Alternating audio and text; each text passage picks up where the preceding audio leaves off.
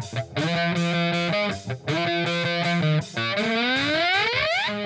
following podcast is scheduled for one fall with no time limit. Super hot fire! The greatest spectacle in podcast entertainment, Mr. Nestlemania.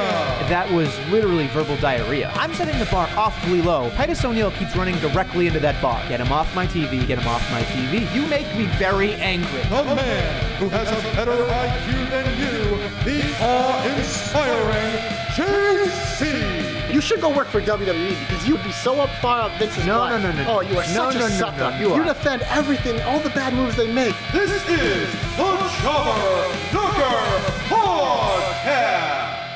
Ladies and gentlemen, welcome to the latest edition of the Jobber Knocker podcast. As always, it's Nestlemania, and back from his vacation in Lobsterland is the uh, the one and only. Honestly, there's only one of him, folks. JC, JC, thank you for you know gracing you, uh, gracing me, I guess, with your presence uh, via you know the phone. I'm the hack, and I'm better than ever. Woo! Nestlemania, I am fired up. You know what? That week off, not only did I get to eat lobster and just lounge around and do nothing on a hammock and all those things, but I'm fired up. I'm refreshed. A week off from wrestling did me good, and I hope you're ready for the power of positivity today, baby. I hope that you didn't really take all of that large coffee that you said you had. Oh, I did. Dunkin' Donuts uh, messed up my order in the good way. I always try to get a medium because the large is too much, but they gave me a large, and I drank it, and here we go. So we're going right to the shine where everything's happy, go lucky, everybody's ready to do this. Uh, always in the shine as you do your Mandy kisses and whatever you do. Uh, so we're going to start off because you're Mr. Positivity. Go right ahead, take over the show. So I actually liked a lot of things this week on both shows, but I'm going to start with something that you know what I didn't. Oh, you don't always expect to enjoy this, and I think that's why a lot of these times when I see something like this and I enjoy it, it really catches me off guard.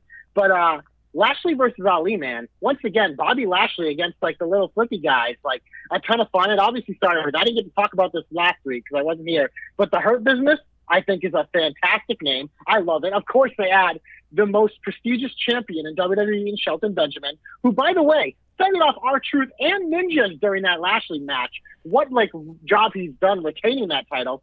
Lashley actually murdered a ninja too, which was probably a great spot. But all these little pieces are why I love this match because also between the ropes, these two put on a show. We know Ali's amazing. Lashley, as we've seen against Ricochet and other smaller guys, can really, really hang with them. I know a lot of people were upset that Lashley tapped him out, but come on. You guys really think Ali is going to go over Lashley? I thought he looked great in this match. I enjoyed it. It was my favorite part of the week. I got to look.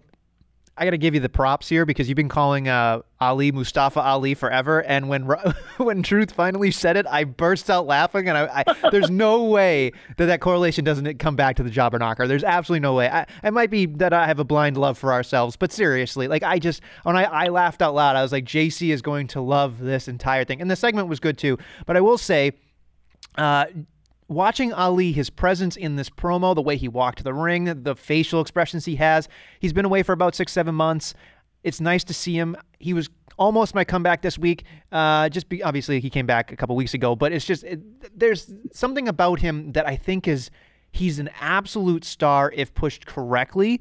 Uh, I can see a mid card championship like a, a, IEC or US title on him. He just looks good. Obviously, he has the ethnicity that uh, obviously checks a lot of boxes. He was a you know a former police officer. He's got a great background story, and just to see him fly through the air. I mean, now we get to the you know the crux of in between the ropes of how fluid he is. He hasn't. I'm not going to gush over him too much because then we get into a certain thing that basically means I, I, I curse him. But uh, there's a fluidness to the man that reminds me close. And he's not in the same vein. It's just the fluidity is hasn't been as good in wrestling since The Rock. Like The Rock was fluid. Like everything he did seemed very like nonchalant, easy, just never broke up and had that like rough and tumble. It was just really clean and crisp. And Ali has that that kind of like slippery kind of like just gel with everything that he's doing and makes everything look effortless. So when he's on my television screen, he's definitely somebody that I'm very excited to see, and I, uh, I'm excited that uh, he's back in that role of being kind of like more outspoken instead of just being like the every dude. Oh no, I completely agree with that. I think Ali could certainly be a star. It's obviously been on again and off again with him And you know what though? I think his run on Raw is going to be better with that extra hour to work with. He's going to get time. I like him feuding with the Hurt Business. Uh, I think Ali could get a title shot possibly at SummerSlam against MVP, who might be, might not be the U.S. champion if Apollo Crews is out. Who knows? But uh, I think it's exciting things on the way for Ali. But you know what else Ali is really good at, like you mentioned, is selling. I remember that RKO from SmackDown earlier in the year. That was great. And you know what? I said his name, so that's where I'm going next. Randy Orton kicks off Raw. He wants a title match at SummerSlam. We find out before the main event that McIntyre's ready for him. He accepts. I thought that was one of McIntyre's best promos. It was short, it was succinct, it was fiery, it was powerful, and then he seamlessly transitioned to uh, his now non-title match against uh, Dolph Ziggler, which he picked an Extreme Rules stipulation. And you know, obviously here on the Jobberknock, we're kind of uh, Monday Night Rerun, but I was all for this rerun because once again, these two put on the show. Their chemistry is just fantastic in the ring. And the finish, man, that Claymore through a table, I loved it. Loved it. So here's what I have to say about it. The match itself, I have nothing wrong with it, right? Like I enjoyed it. I thought it was fun. The head scratcher for me was that I thought the it was a rematch for the WWE Championship, and then they just like Yeah, they quietly it. swept it under the rug. And I don't know if that's true or if I just mis- misconstrued everything. I don't know if you watched it and thought differently. No, uh, so they changed. They obviously when they announced it, it said it was for the title, but during the week they changed it at some point. It just became a non-title match. Um, clearly, because you know we know some people like to change their minds, but so that's why because they announced it a few days before, it didn't bother me as much. But I definitely get it because obviously it was funny that it seemed like Drew was just ignoring him, but. Once you realize it was a non-title match, it makes more sense. But you know what? We wanted McIntyre Orton. This is probably the SummerSlam main event. This or Fiend uh, versus Braun. So I'm glad they're getting right to it. So we have multiple weeks here to build because WrestleMania. I think the this match is going to be really, really good. So here's here's the bad part of this entire thing, and I think it's something that we saw throughout the week, and I'll, I'll get into it in the heat, sure, more. But this is kind of a taste of how I feel. You know, we could have had Randy Orton just be the RKO at the end of the night. You didn't have to have Randy Orton plant his flag at the beginning of the show because then it made me feel like Agreed. it just felt like okay and okay Dolph Ziggler like we all know Dolph Ziggler's not winning this match. But you could have you could have done more with that entire 3-hour build up and just say, "Hey, like we're giving this guy a shot. We're going to make you believe that this guy actually has a shot." Like the fact that they took the you know, it's non-title, they they took it away, it just makes it feel like they just don't trust him or they just don't care. They've moved on to something. And this flip-floppiness of it all just made me kind of like hate the whole fact that this was happening and I didn't understand what was going on and it just felt like okay Randy Orton's coming out and saying yeah at SummerSlam I'm taking the WWE championship because I woke up this morning and I wanted to be champion like the promo was great but it just felt like that happened and then when Drew came out again before the match he was basically making a, a reference to Randy Orton and and then oh yeah I have Dolph Ziggler tonight so it just I just felt like if it's the main event of Raw, it made me feel like, well, then shit, I can fast forward this match. Not that I did, but it in my brain, part of my brain shut off because it, it like didn't stimulate me to that point. You know what I mean? So I just I hate when they do that because I know that they there's a grander kind of grandiose uh, plan they've got going on, uh, but that just doesn't make any sense to me. When you're watching it as a program as a viewer, you you're sitting there going, "Are you insulting my intelligence? Are you making me feel like okay, don't pay attention to what we advertise now. Pay attention to four weeks from now." You know what I mean? Like you could have. It, it's an easy fix in my opinion. That's all I think about it. That's all. No, I, I, definitely don't disagree. I just think with a three-hour show, they're like, how can we get multiple segments out of our top guys? And I think that's just what it is. Because I think if they obviously had an hour or two-hour show, I think it would have been exactly what you said. You would have had the match, or the surprise attack at the end, boom. And that's why my next piece of shine WrestleMania, I would have put this on last, despite the fluky finish. Because once again, Sasha versus Asuka, man, just pump that into my arm all day and all night. I could watch these two go at it. I thought it was great once again. Um, Sasha gets the somewhat definitive win of the title this time on Asuka when she actually left the ring and got counted out to try to save Kairi from Bayley. Um, I know a lot of people were kind of against the finish, but I thought in terms of the storyline that it made perfect sense. And it also sets up Sasha versus Asuka 3 potentially at SummerSlam, which I'm all for because I think that's where you'll get the definitive match. But I actually, I'm still digging this all. Um, once again, another rerun that I didn't hate. So here's my question about this. People are bitching about the count out, right? They're bitching about it because they think, okay, well, it was definitely said by Stephanie McMahon, hey, we're doing this thing and everything's wonderful. Like, you know, you got to basically win by, you know, hook or crook. We kind of knew that there was some weird faultiness to it and Bayley couldn't be involved because Bayley always helps. But when I was watching it, it almost made me feel like it was an odd way to write Kairi off television. Like it was just kind of um like it was a nice way like to show how babyface Asuka is but it's different. Like it's I don't know, it's like a different Asuka, right? So it's not like this train killer that was undefeated for almost a year and change. It's this woman who has a heart, you know, and it's just odd to me to see her have a heart because the train killer in her would have been like, ah, fuck my friend, she's leaving anyway. I'm gonna fucking win this. But I get that for the storyline purposes, that's what they were doing. Uh, but it was it was it was nice. It was a nice way to see, you know, Sasha Banks basically trickle into getting the championship that she didn't really win to begin with. Um, so it, it it's helpful. I do want to say for this, I do want Bayley Sasha. I know this is overexposing, and so I know that there's like the backcrackers like, oh, I can't believe you want this to happen, but this is how it is.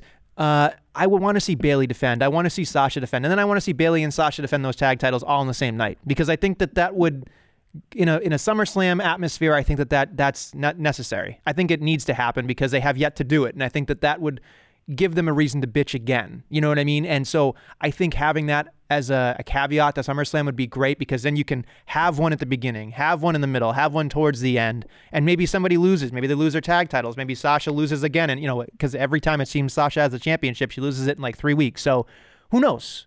But I think that that would be amazing to have at SummerSlam because I think it, it fits to their personalities that they're going with right now. WrestleMania, I love that. I love that because you know what? Sasha and Bayley, they're double champions, and they're not cowards like that guy at NXT. Like, what an absolute coward just relinquishing a title. But that's neither here nor there. Is that I? That's what I want. I remember a couple years ago, uh, Seth Rollins was the world champion. He won the U.S. title. Only had it for about a month, but I thought it was so exciting that hey, this guy's going to have to wrestle twice in one night. It makes it interesting. It makes it intriguing. Having one guy with multiple feuds too, seeing if they can bit off more than they can chew. So yeah, I'm all for that. These got these two women are the hottest thing in all of wrestling right now. No matter what they do, they're so overexposed and we don't care because they're so good. They're continuing to find ways to make themselves interesting. They're having bangers of matches. So you know what? Yeah, give me three matches at SummerSlam. Absolutely. And wardrobe changes. Everybody loves a good wardrobe change. That would be great. Wonderful, wonderful. Oh, yeah. uh, so look, I'm gonna I'm gonna take over the shine for one moment here. Do it. I'm gonna tell you something that I really enjoyed, and I know you're gonna put this in the heat anyway, but I don't care because I'm gonna gush over this. I enjoyed the hell out of the bar fight. I thought that that was outstanding. Outstanding, JC. So you thought that I wouldn't like this? No, I just think that uh, there's something about it that makes you go, huh? You're not really uh, loving it or hated it. You're just kind of like, eh, you know, it is what it is.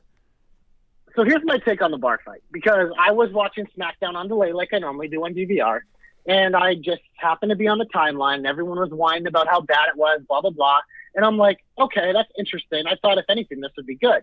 So I'm watching it, and I'm like, oh, this is fun. They're trying all these different spots. They're using the entire bar, including the bathroom. They're going around. I'm like, this is good. Did it go a little too long for my liking? Probably, because I thought the commercial break in the middle of it kind of killed a lot of the momentum. I would have maybe found a way to keep this at the end of the match and like stack the commercials a bit higher in the show. But I overall I like this match. I like the Willow tease for Jeff Hardy because I think that's something interesting for his character. Um, especially now, like where does Jeff Hardy go from this next? Obviously, you had the promos off the top of the show where he's admitting he's an alcoholic, which are uncomfortable and all that. But I think um, a possible Willow thing going on here could be really, really interesting for him. I love this from top to bottom. I don't think it's the greatest thing they've ever produced, but I to, to go back of what you said very quickly about having uh, what, what I would have loved to do, and this is I don't know if it's the right sponsorship or advertisement for you know a SmackDown or not, but I would have had it sponsored by Jameson, I, the whole thing, just the whole ha- last half hour. That way it would have been commercial free with Jameson's logo or something like that. Yeah, that way you have a bar fight sponsored by Jameson. I think that'd be great. Love it. Love it. right? Because then you Love get it. then you get 30 minutes there, and you get your your sponsors in, and they they you know that's an in segment sponsor, which everybody loves to have. So we do that, right? But then we get to the bar fight. I appreciated the fact that they showed up, they had a conversation before they, and it it like percolated. You know what I mean? Like it got to a point of they had to fight, not like I'm showing up, are you showing up? Like let's fight. It was more of a like conversation. They started talking. Jeff Hardy even made a Matt Hardy reference, which I'm surprised made the cut. You know, and the location was great. It was just it it felt very un WWE like. It felt as if it was an actual bar because it was, and it just was constructed in a way that it made me kind of go, you know what? Bravo for them for trying because I think that we've been watching a lot of wrestling that's been solid, but uh, you know we talk about all this all the time. Having a, a, no crowd or having the trained monkeys from NXT in the background just clapping and banging on the fucking things, which is fine. But like you, you need you need to have a, a location kind of thing to make it good. And WWE does a great job with their production, and I like. I just love the whole like basketball spot. I thought that was great. Getting pellet, just having him hum those basketballs, like you know that hurts. You know that hurts. Having them, you know, you ask for the bar spot because you know in a fight, like someone's going to go across the entire bar and there's going to be a calamity and just Sheamus was bringing those ham hock forearms across like stuff like that, and just like the ladder had to happen. I did I did chuckle at this because this is the one thing that I I went really we're gonna do this in a bar fight was the Irish whip spot, but then I laughed because I thought about it and um, you know having an Irish whip is stupid because. In, in wrestling, it's stupid enough to make that illusion happen because you know everybody will forgive it in a wrestling ring. But having an Irish whip, and then I thought to myself, wait a minute, an Irish whip in an Irish pub, it's okay. So by an Irishman. And by an Irishman, exactly. So it was a triple Irish take a drink. But then you know you go to you know Jeeves attacks. They, the whole thing made sense with like you said with Willow. It was a nice little thing. In my opinion, I think Willow is going to be a placeholder for a little bit. We're going to get to expose that a little bit for a couple months. Then Jeff Hardy is going to get catapulted into I think Fiendland with Willow. I really do. I think that that that seems like it may not be right now, maybe a collision course in the fall, but it is it's not ready, but it's going to be in a couple months if they massage out this ghost willow kind of whatever the hell it was. Because I if you look at it very closely at the end, he closed his eyes, the contacts were gone, he opened his eyes, they had the regular eyes, and they made a sound effect like he was a Terminator. I appreciated that because it made me feel as if it's a almost something that he can tap into when he needs to, sort of, kind of. It's not as good as the Fiend, but I think it's a. It, there's not a lot of baby faces that can do something like this, and I will buy it. And I think that as a fan, I will buy into Jeff Hardy as much as I don't necessarily love him. I think that the Fiend can make me interested in what could possibly potentially happen. No, yeah, I completely agree with you. That that's a feud that I've been thinking about for a while. It makes a lot of sense. I think they could have a lot of fun with that down the line uh, once the Fiend is uh, done with Braun one way or another. So yeah, for sure. But I do think you're right. It's not going to be right away. I think maybe we'll get more teases along the way because I don't think we're there yet, and I like that. They're continuing with these slow burn things, especially on SmackDown, leading these little clues of things, and I really like that. So, what else did you enjoy? So um, this is it's, it's kind of a smaller note, um, but Riddle obviously job alert beat your boy Tony Nese, the man with all the abs. I oh my god, he, uh, I love lost that. Quicker, yeah, he lo- he lost in about two abs, uh, so two seconds there for him. But um, this is all about Riddle calling out Corbin. Uh, the King actually took a job at 205 Live, which made me chuckle. Uh, so that was pretty good. But my favorite part of this, and what I think could be really fun going forward if they run with it, is King Corbin put a ransom on Riddle's head. So I think this is interesting because it means that Riddle is unlikely going to probably get his hands on Corbin until SummerSlam. And he'll have to deal with all these people trying to collect the ransom. I think that's something fun. He pretty much put a hit out on the guy. And I think that could be something really interesting in the lead up to SummerSlam. I just want I just want Matt Riddle to have an interaction with Corbin and he's going to be like, "I don't know what your problem is, bro." And then he's gonna look at he's gonna look at Riddle and go, "Don't bro me unless you know me." Like I would I would die on the floor if Corbin just starts going, "Don't bro me, don't fucking bro me." That's stupid. Like he just he would get so agitated by it. You know what I mean? I think this is going to be an interesting concept because it's a WWE guy versus kind of the indie darling, as we talked about last week with TJ about Matt Riddle just being that indie darling that everybody seems to love. Well, not everybody, but it's not a WWE style, and Corbin is definitely packaged in a way where he is the WWE guy. Yeah, absolutely, and that's why I think when these two do have their match, I think it'll actually be really good if given the time, just because of the clash of styles and the differences. That's why I think, like, obviously Corbin always has these fantastic matches with those indie darlings, like they're the former guys that ran shop on the indies, like the styles, etc. So I think this could be a show stealer at SummerSlam. Ooh, that's that's high praise coming from someone that's very, very, very, very ficky, uh, fickle. Excuse me, ficky, ficky. Excuse me. Fickle. Fickle. I don't have the, the sound bar. Sorry, I can't talk. I'm so tired. Is, twins will, uh, twins will do that to you. You have it? Uh, is there anything else you have? Is super shine on SmackDown? I have a few things, but they're more small. Yeah, I was gonna say you're probably gonna joke about Miz and Morrison dancing to Naomi's music. Oh my god, how amazing was that? I I did laugh. I did laugh. I thought the segment was okay. Um, having Lacey just kind of get like the lip gloss on her or what, or the the lipstick was like, okay, that's great, well, whatever. It felt like a very. I, I hate to say this because it's gonna sound. I know how it's gonna sound, but it felt Uh-oh. like oh. that segment, like the for, the first per, the first portion of it with Naomi was great, having the support, having Lacey come out and getting pushed and her makeup smeared. That second part just made me feel as if I was watching something from like ten years ago and it was diva-ish. It didn't feel good. The first part was pretty Yeah. good. I don't disagree with that because uh, I thought Naomi had a really good promo. Probably one of her better promos that I can remember. It actually made me buy in. Like, okay, yeah, I buy this. Bringing out Lacey, I thought made sense. She had the one quote where you're like, because Naomi's like, I've been here over a decade, and Lacey immediately comes out and goes, she's been here for over a decade, doesn't have much to show for it. And I was like, boom, this is why Lacey's so good as a heel. But yeah, the little thing at the end, it didn't bother me as much as you, but it definitely, it definitely wasn't as necessary because I thought they already sold me on the match for next week uh, with the promos. But I completely understand your point. Okay, so I'm I'm pretty much done. I don't think there's anything else. If you want to just go lay out for all types of shiny things, go ahead. Well, so no, the rest of my stuff is kind of it's kind of tweeny because I liked part of it. Like for instance, I enjoyed the Street Profits doing intros in the commentary, um, but the match it's like the Zelina boys winning again. I get why they're doing it, and it'll probably be an awesome match at SummerSlam, but it didn't necessarily get me as excited as you know, obviously Cedro Shea would have been because it's something different. Um, but I mean, it's not really heat either, but it's just it's more heat that the fact of like it's going to be a good match, but I'm not really excited for it.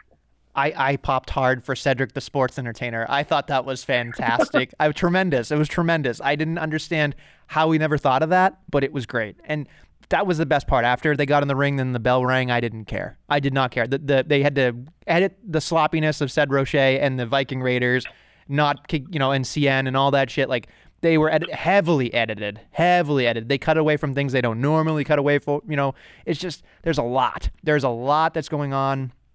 And I just went, okay, let's get the bad guys over. Let's do it. And they did, which was which was fine, as you said. But there's just so much more to be doing. And like, and, and they they gloated about how deep the tag division was. I almost threw up in my mouth.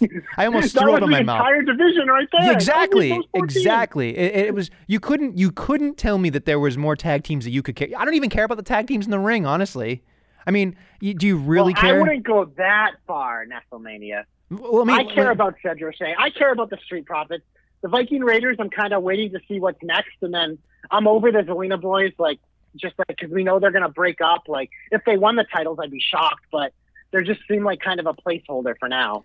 I, I wouldn't be shocked. Here's the thing: I wouldn't be shocked if the Street Profits hold those championships for like another six months. There's just Agree. I there's nobody should, else. Honestly, they should. There's nobody else, and honestly, they're they're entertaining. So the wrestling can be eh sometimes because you can make up for it with their entertainment. That's exactly why they're there, and they're not they're not guys that I'm going to sit there.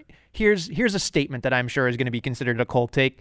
I don't necessarily think the Street Profits are going to be WWE Tag Team Champions that we're going to be sitting there going, these guys are the best tag team ever. They're going to be good, but when we look back 10, 20 years from now, we're not going to even really remember it. We're going to remember once they both break out and do something on their own. But they're not going to be the Legion of Doom. They're not going to be the you know the, the New Age Outlaws or even the New Day. They're not going to be spectacular, but they definitely have something in this tag division. They they are good for now, but I think that there's there's got to be like something going on with the Street Profits eventually later. It's just I'm not excited with this tag division and on on, on SmackDown too. I'm just not excited for anything. Oh yeah, no, we don't. I mean, we can get to the heat. Yeah. Because the SmackDown tag division is non-existent, especially now with Kofi out for a little while. It's like, okay, so we have the champions, which are Nakazaro, as correctly predicted by me and TJ, by the way. Um, then we have the Lucha House losers. I guess Miz and Morrison are still a tag team, but they haven't really been wrestling lately as a tag team. Um, but the rest is just like the Forgotten Sons have been officially forgotten. It seems like forever, which is fine. Uh, and then the Usos are out with an injury. One of them is. So you're looking at it, it's like there's not much there. If there was ever, I know you guys talked about this, this last week, and I brought up a million times. If there was ever a time to unify the belts at SummerSlam, have the Street Profits versus Naka Cesaro, make one set, I think that'd be better for everyone. Plus, then you have the Street Profits kind of jumping around. It have more fresher matches and feud. But they're obviously they're not going to do that. No, I don't think they will. I, I we talked about it at nauseum last week, but I mean, the only thing that I could think about was the undisputed era has to be coming up after SummerSlam, right? Like they have to be. They have to Yes. be. Yes. So, I mean, honestly, we we're gonna get some hodgepodge tag team. You know what? I'll say right now, you're probably gonna get Heavy Machinery versus Nakazawa in the pre-show of SummerSlam when they're you know floating somewhere in the middle. Of, you know, Yeah. but I mean, that's just that's so you can forget about Otis trying to cash in at some point. You know what I mean? So they're gonna do whatever they got to do to do it. Uh, but there's not a lot of things going on, and you, I hate to bring this up because I know Cap's probably listening and going every time I mention these three letters. But AEW has like 45 tag teams, and they just talk about how great their tag division is.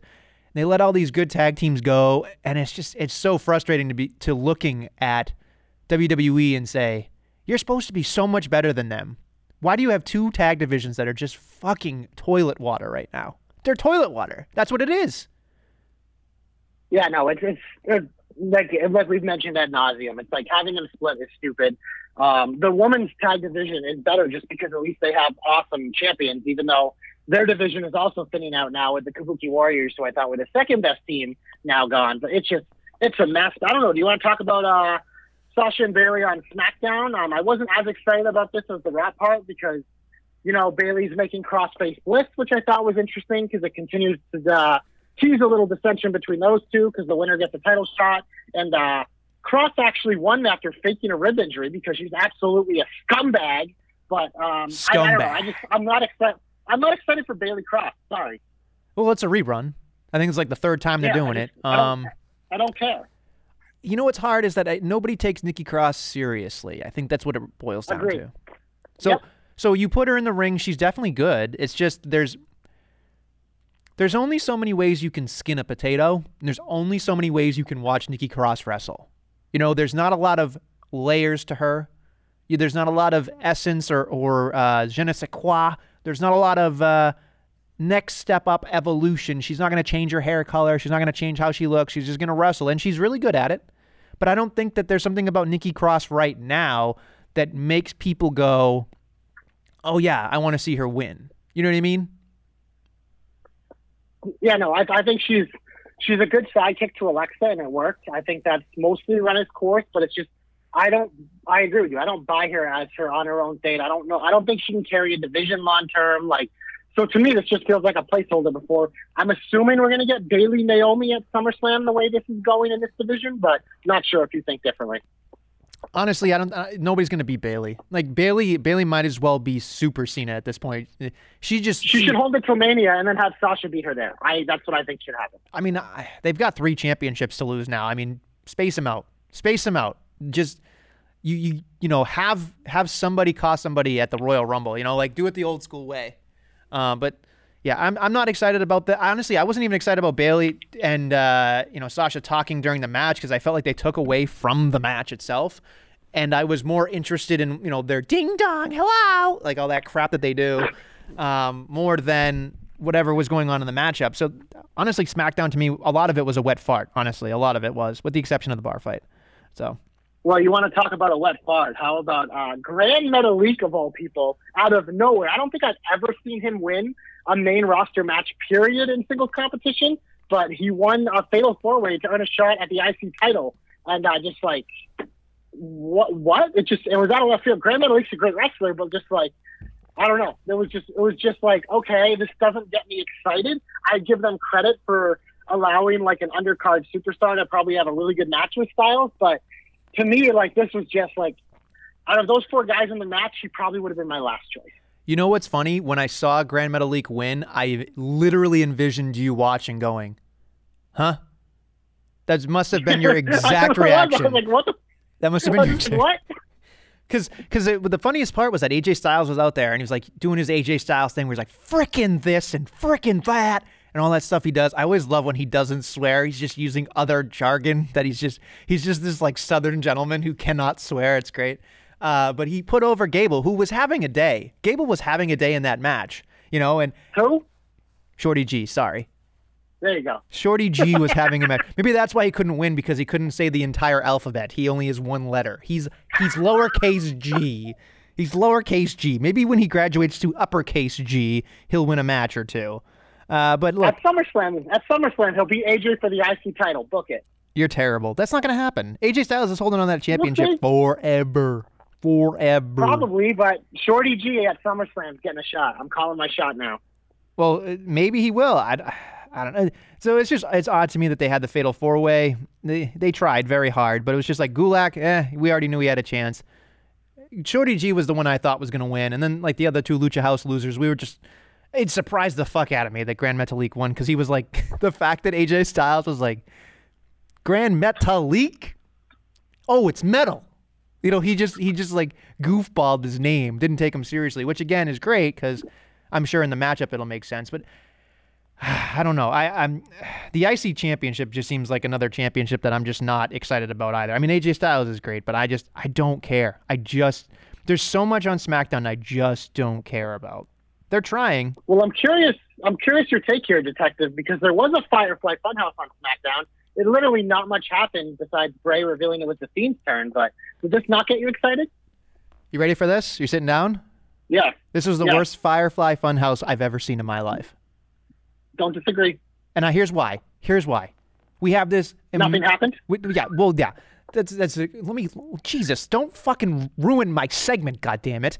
What I'm trying to say, what I'm trying to say is that they didn't do anything that added any value to it. But what really fucking just ugh, grinds my gears is the best way to say it. We had this amazing swamp. I don't know. Let me retract that. We had this okay, good swamp fight, which ended the way I wanted it to. But you have you have Bray Wyatt say, "It's the Fiend's turn now." Like, okay, you know where that could have been slated? Two weeks later, when Braun Strowman came back. That's when you do it. You don't have him come out and say, "It's the Fiend's turn now." Like, don't, don't have Braun Strowman come back first before you even have a Firefly Funhouse. It just seems like the order of things. Like somebody must have put the wrong promo somewhere. That's what it felt like to me because it didn't do anything. It was a placeholder. It was a wet effing fart. That's how I felt about it because I love these segments. But you need Braun Strowman. Here's my here's my logic, and I know I'm I'm I'm I'm on my own Nestle Island. I'm on Planet Flafluga. Whatever you want to tell me, I don't really care. But when you watch something logically, you go, okay, so he's in a swamp.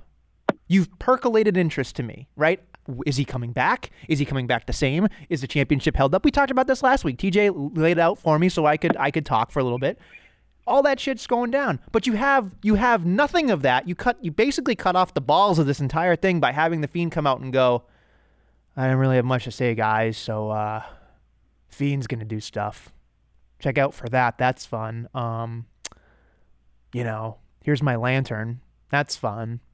You know, just like that's the, there was nothing. There was literally nothing. It was it was absolutely zero.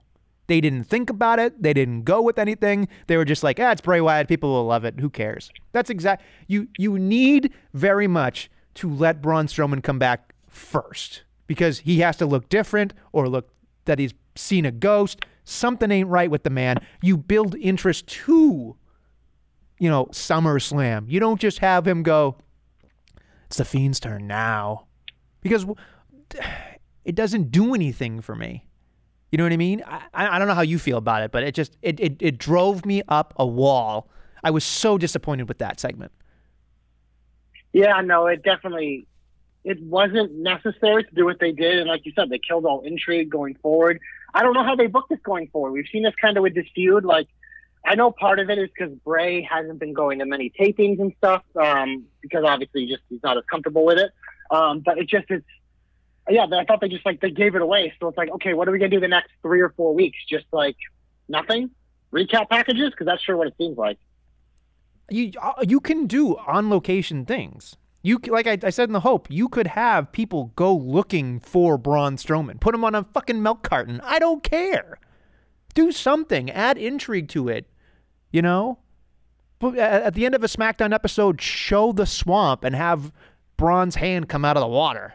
Add intrigue. Do something, but don't tell me that the Fiend is going to have his turn now, because that does nothing for me. Yeah, no, I'm with you. It I'm with you. I it- got nothing else to add on that. Uh, let's just let's just move on. I don't want to talk more about this. It just it upsets me in, in ways I can't describe. What else upsets you? So much, so fucking much. You know what? Not a, not a lot more in SmackDown because I just I just eh, I just hate SmackDown sometimes. We already talked about some of the good stuff. So here's here here's here's the magic. Dominik doesn't talk, he has a relatively, in my opinion, decent segment, right? Like, so him not talking is what he needs to do. And for everybody, and, and I know everybody goats me on Twitter saying, oh, he's going to be the comeback of the year. Oh, yep, he's going to be this superstar. Imagine a couple years from now and he's doing this, that, and the other thing. I don't give a shit, guys. He could he could save a baby from a building on fire, and I would never like Dominik Mysterio.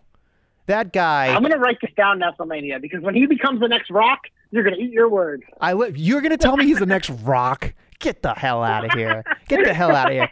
That guy, that guy has the personality of a wet napkin. A wet napkin. So and it's The Rock. Did The Rock until he became The Rock. Dominik Mysterio looks like he eats a microphone because he's so so ready to shit his pants. That's what he looks like to me.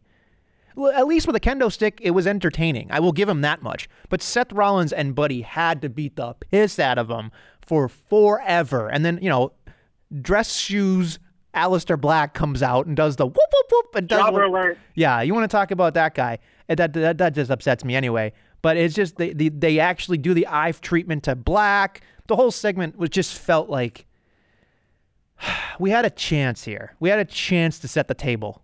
And you know what we did? Nothing.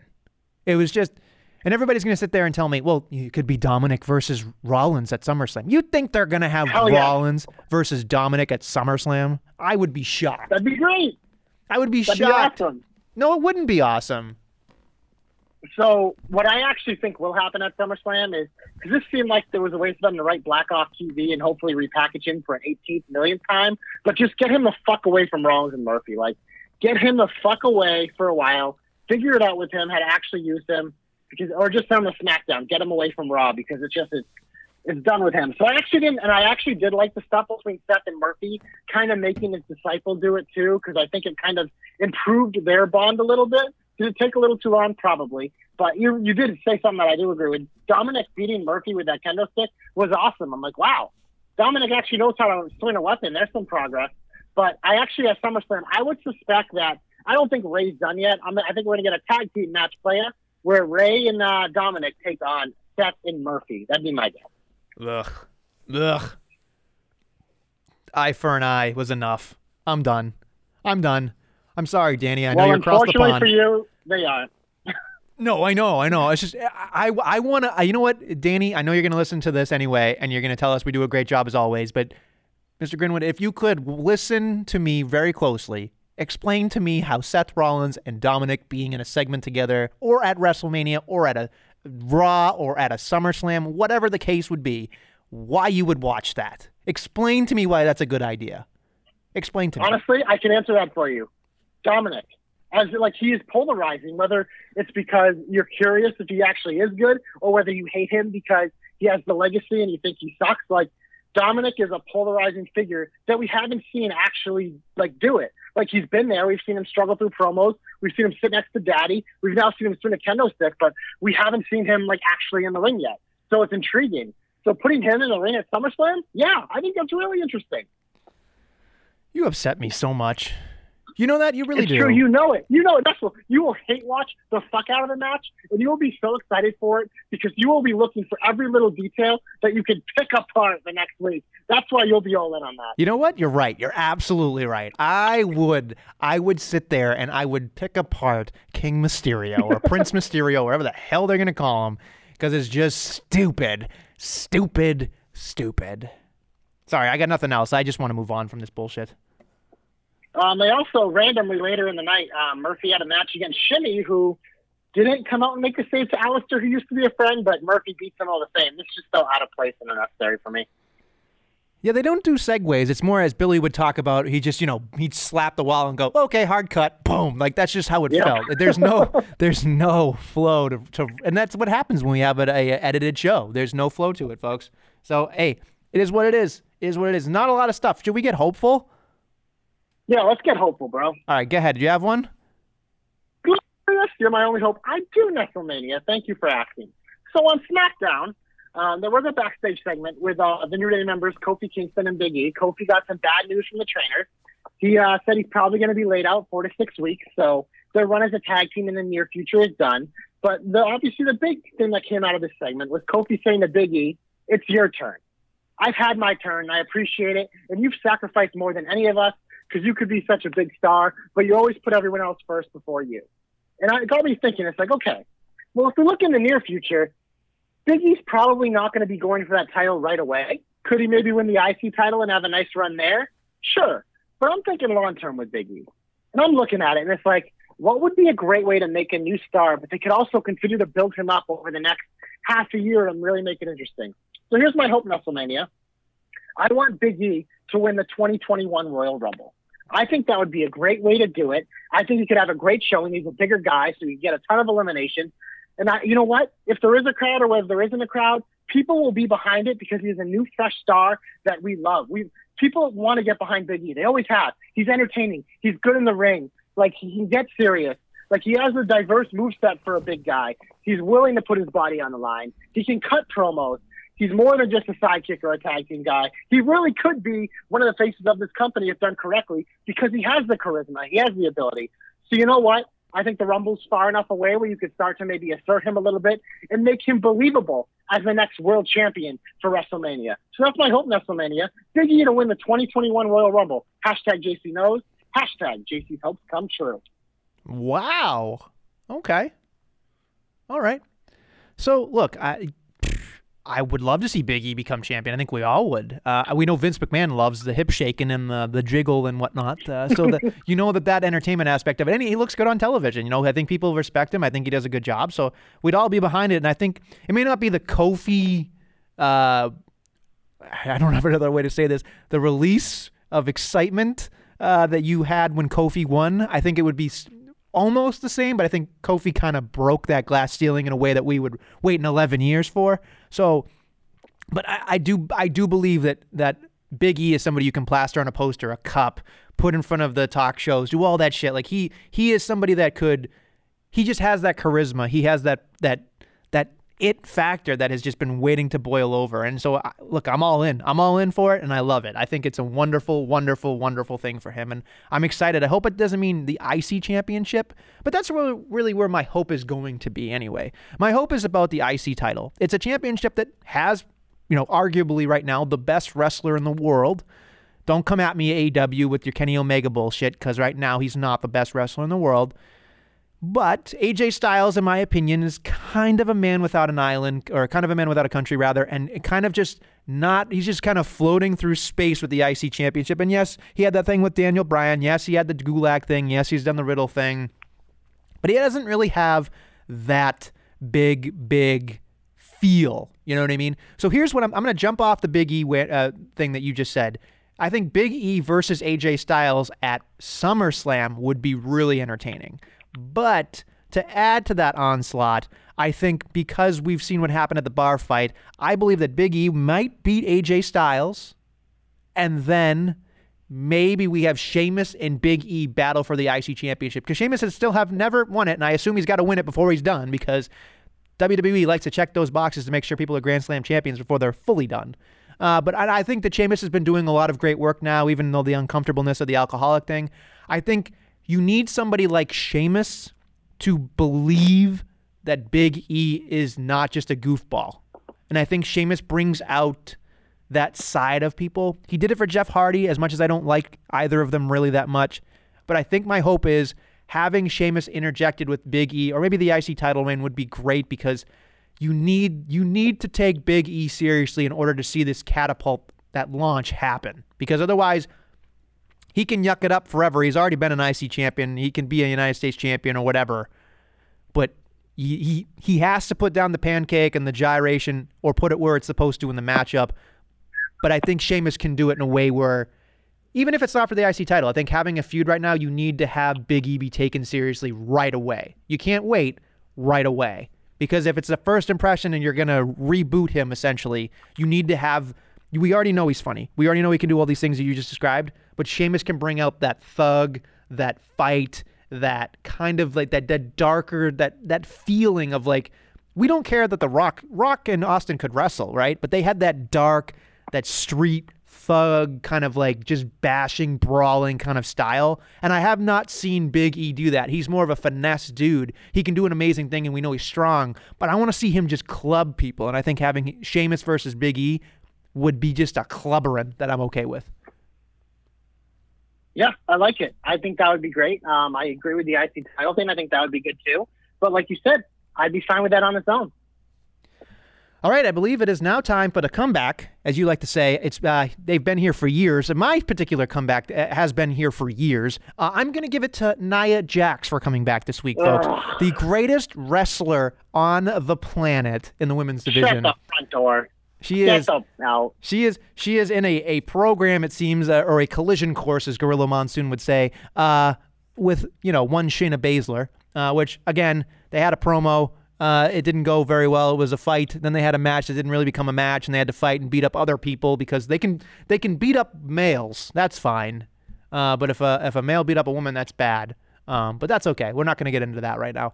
Uh, they have their the whole thing. They beat up officials. No one's going to get fined because it's WWE and, and all that jazz. But I just I am excited to see Nia Jax on my television again. You want to talk about polarizing figures? I know everybody hates her. Uh, I think that she does that. She has that Samoan swagger, and I think that uh, as much as people don't like her, uh, I think it's even better because when she's on the TV, she gets that visceral reaction. Whether it's an eye roll, whether it's uh, you get you pound your fist, you scream. And uh, I think Nia Jax is good television, folks. I think that uh, she, whether you like her or not, she gets a reaction out of you. And uh, I think Shayna Baszler needs to be shown that badass feeling that she could have. I like the way she kind of like walked to the ring when her, you know her match. She kind of stomped in, and then the match just started. So I think again, Nia Jax is the perfect opponent for for Shayna Baszler. I think they'll both do wonders for each other. I was kind of hoping that one of them would challenge, you know, Sasha at SummerSlam, but that's probably not going to happen. So we have this random match for now. Um, but I think both these women need this thing to do kind of reset what they what they were because they were kind of both, you know, needing something. Yeah, I don't disagree because I think honestly this feud, I think the lead up for it will actually be pretty good because I think Baszler cuts fantastic promos. Nia, um, if she keeps it short, can be pretty solid too. You definitely felt uh, the hate in this. My one issue with the segment this week is they had that brawl, they go to commercial, then they come back from break and they're just gone, and it was something else, and I was just like, that was weird to me. Um, but whatever, that's neither here nor there. Um, my one hope for this feud will be that whatever they do at SummerSlam, please don't make it a regular match. This needs to be like a street fight or a brawl or something because no one wants to see an actual match between these two, but I do want to see a fight. So what if they put it in the NXT pit cage? That would be interesting. Um, I would prefer a regular street fight though, because I'd like to see them kind of go around a bit. I'd like to see them both be able to use the scenery more than in that pit cage, but I don't think it's a bad idea to have that in your back pocket for Shayna moving forward. I think that's definitely that could be a um, her match because she's just as we've talked about she's just not the WWE style and she's she's so good but she's just when the bell rings we're just like eh you know like no one ever really talks about her matches matches as much anymore it seems like they've It's just not, her, it's not her style to be flashy. Her style is to ground it, grind you out, ground you, and tap you out. Like that's never going to be sexy, but it's effective, and that's why she. That's why she, it's going to be. It's weird in this feud because she's going to be presented as the baby face, and I think they know that people kind of want to get behind her, but the way she wrestles is like it's a hundred percent heel. So I'm I'm assuming this is just going to be a temporary little um, baby type feud for her, but I think uh,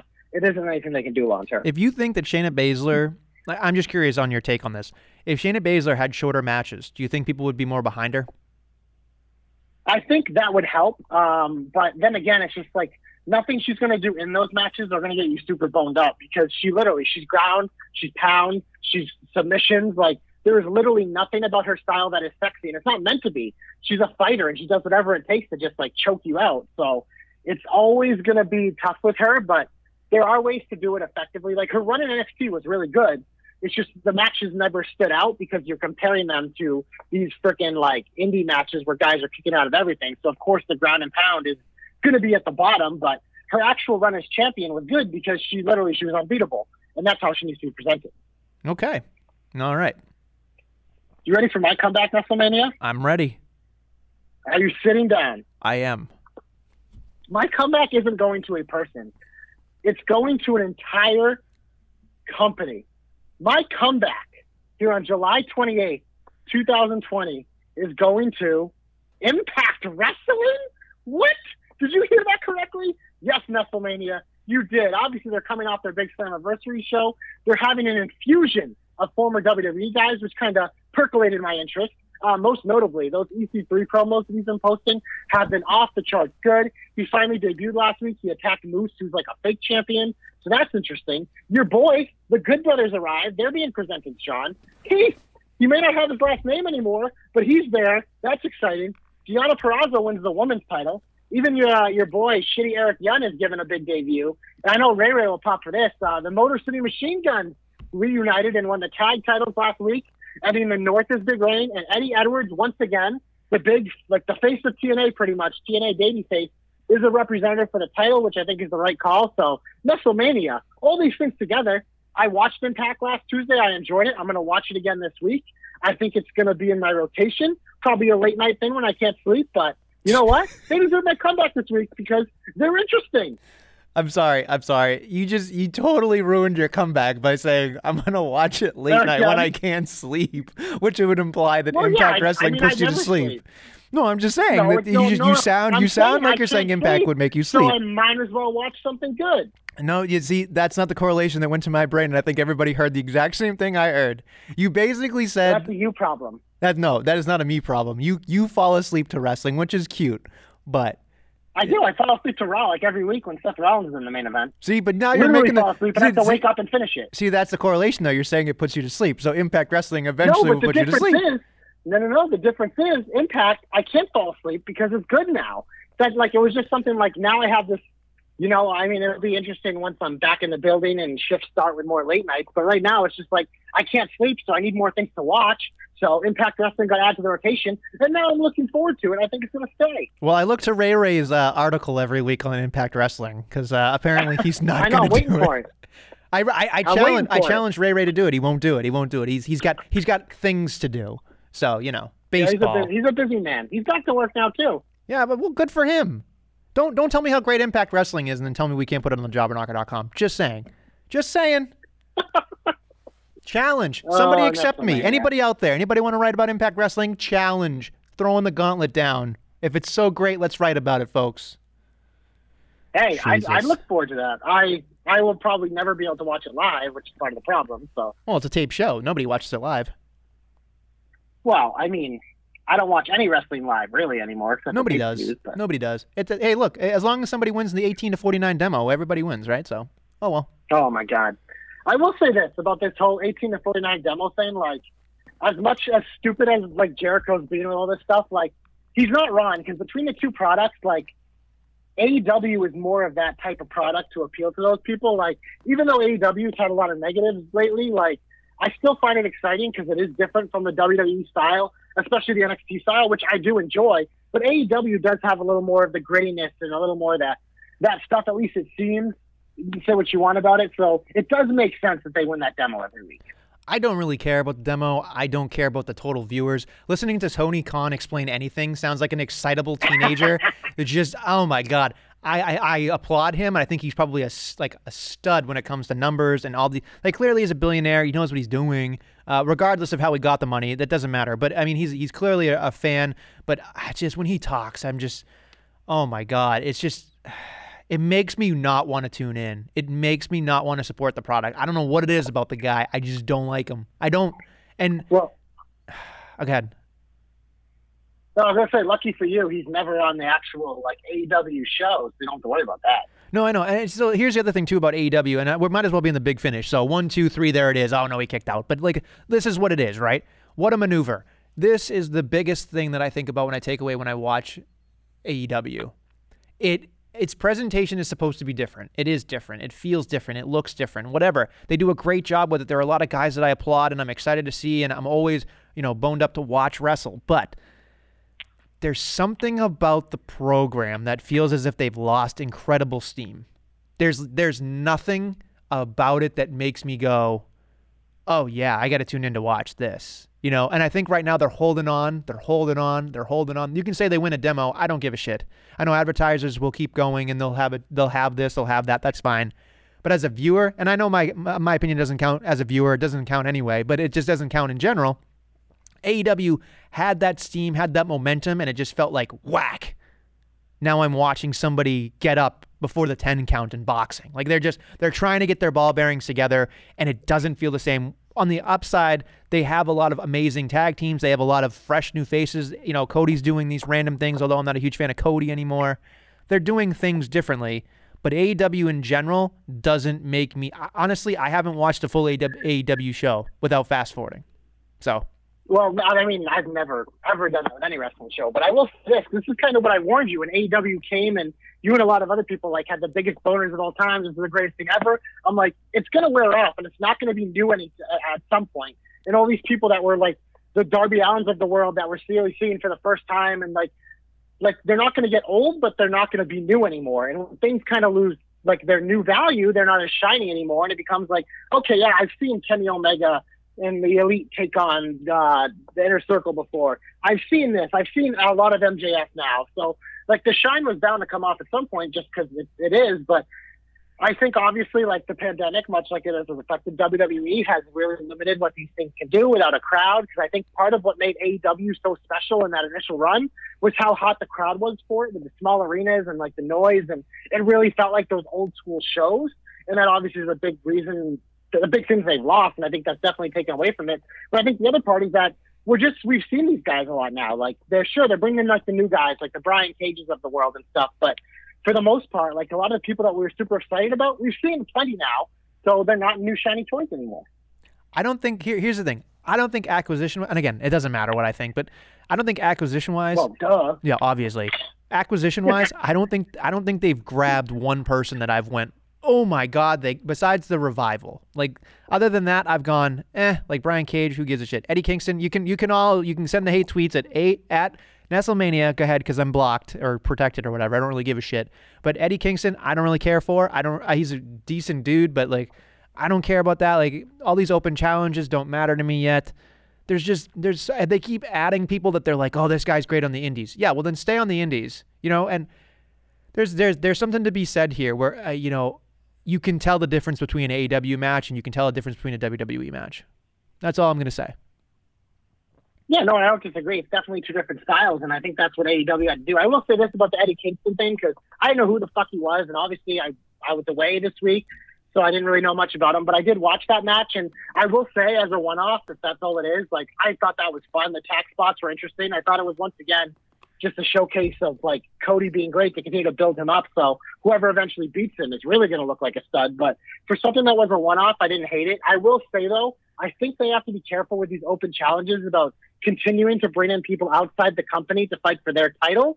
It's like I'd like to see more of like the Sonny Kisses of the world, like they did those ones, like people already on your company getting a shot as opposed to these surprises every week, which are fun, but I just I don't think that should be something they should do every week because this is the title that represents your show. Like it should be available to the people on your show first. That is the one thing I think they do have to be careful of. I totally agree because uh, Warhorse apparently is going to get it, and he's been an independent wrestling champion for a while. Dude's amazing, but I just, you know, as you said, like they've got 45 guys in the background that are eating catering or not showing up or whatever the reason is. You know, obviously maybe they want to stay home, but I mean, for Christ's sake, like they've got so many people that I can think of on the top of my head that are, don't even do anything at all.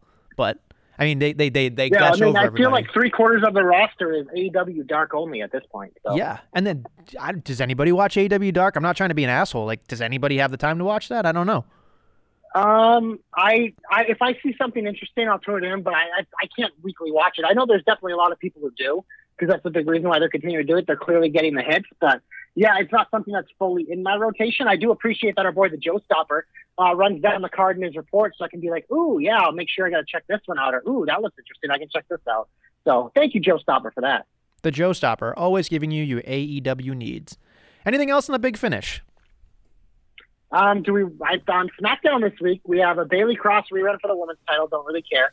AJ Gran Metalik for the IC title. Don't really care. Naomi Lacey. I'm intrigued. But the big news, Nestlemania on SmackDown, is the power couple of WWE, Otis and Mandy, return to our television. Mandy's fresh off her. She's had a bunch of shoots. I think that's why she's been away. She's going to be all over magazines, as she should be. Because she's the biggest star in the women's history. But I'm excited for their return. So you're excited for Mandy and Otis. That's Mr. Money in the Bank, baby. Mandy. Oh. Is what it is, folks. Is what it is. If it's exciting to you, then it's exciting in general, I guess. People are excited about Otis. It's always in the shine, baby. Yeah. It's always in the shine. All right. Well, I don't think there's anything else left to say here, unless you got something else you want to lay out for. You can socialize the pod. I don't got shit, but uh, you know what you can do? You can leave us five stars and five flames on iTunes, Anchor, Google Play, Stitcher, Spotify, and uh, like on YouTube. That's where the shows are archived. It really does go a long way. So we appreciate a five star view. And hey, guys, here's the kicker: you can re-rate us every week if you just simply click five stars every week. It does us a lot of good. So if you can, we'd appreciate that. You can do it right in uh, the iTunes app if you do that. Um, also, jobberknocker.com, as we mentioned, that's our website where you can find our great weekly NXT and AEW reports from TJ and the Joe Stopper. They're must reads for everyone every week, whether you watch the show or not.